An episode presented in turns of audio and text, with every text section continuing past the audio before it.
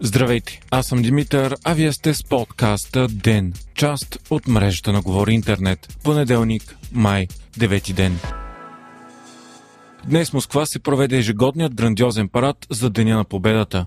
Един от най-важните дни в Русия, който отбелязва победата на Съветския съюз над натиска Германия с цената на милиони жертви. Парадът бе дългоочаквано събитие и скъсо следено от западния свят.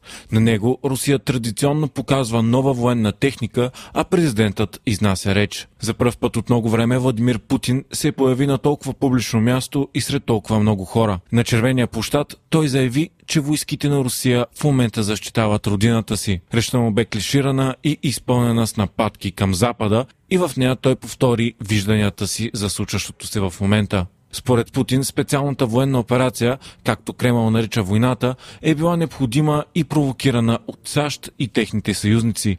Путин направи множество исторически препратки и отново доказа, че за него случващото се е историческа необходимост и справедливост. Той говори за Донбас и Крим като исторически земи на Русия и обвини НАТО, че военно освоява принадлежащи на Русия територии и създава неприемлива заплаха за сигурността на страната. Опасността растяла всеки ден и заради това Москва била принудена да даде изпреварващ отпор на агресията. И това било решение, на което Русия била принудена, но което било правилно. Въпреки тази реч, нито едно от предположенията за 9 май не се сбъдна. Русия нито обяви победа, нито обяви официална война на Украина и всеобща мобилизация, както се очакваше. На червения площад не прилетя и специалния самолет на Страшния съд, който позволява на президента на Русия да управлява страната дори в случай на ядрена война. Междувременно в нова емоционална реч, украинският президент Володимир Зеленски заяви, че Украина се бори за нова победа и че злото се е завърнало в Европа на 20 24 февруари.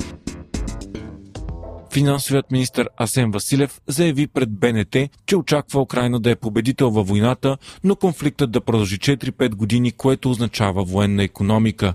Това обаче нямало да предизвика драматично обедняване. Все повече се говори и за ембаргото на руския петрол, което Европейския съюз иска да наложи. България е изключително зависима от този петрол и има опасения, че при такова ембарго ще има недостиг на горива, а цените им ще се вдигнат на непосилни нива, което ще доведе до огромна огромна инфлация. Затова София настоява да бъде вписана като изключение и да продължи доставките на руски петрол, а в противен случай ще наложи вето на пакета санкции. Асен Василев заяви, че се работи по множество канали, за да се осигурят доставките на газ и че вече не може да се разчита на Газпром, доказал се като ненадежден партньор. Василев предрича и че цените на електроенергията и храните по целия свят ще продължат да се качват.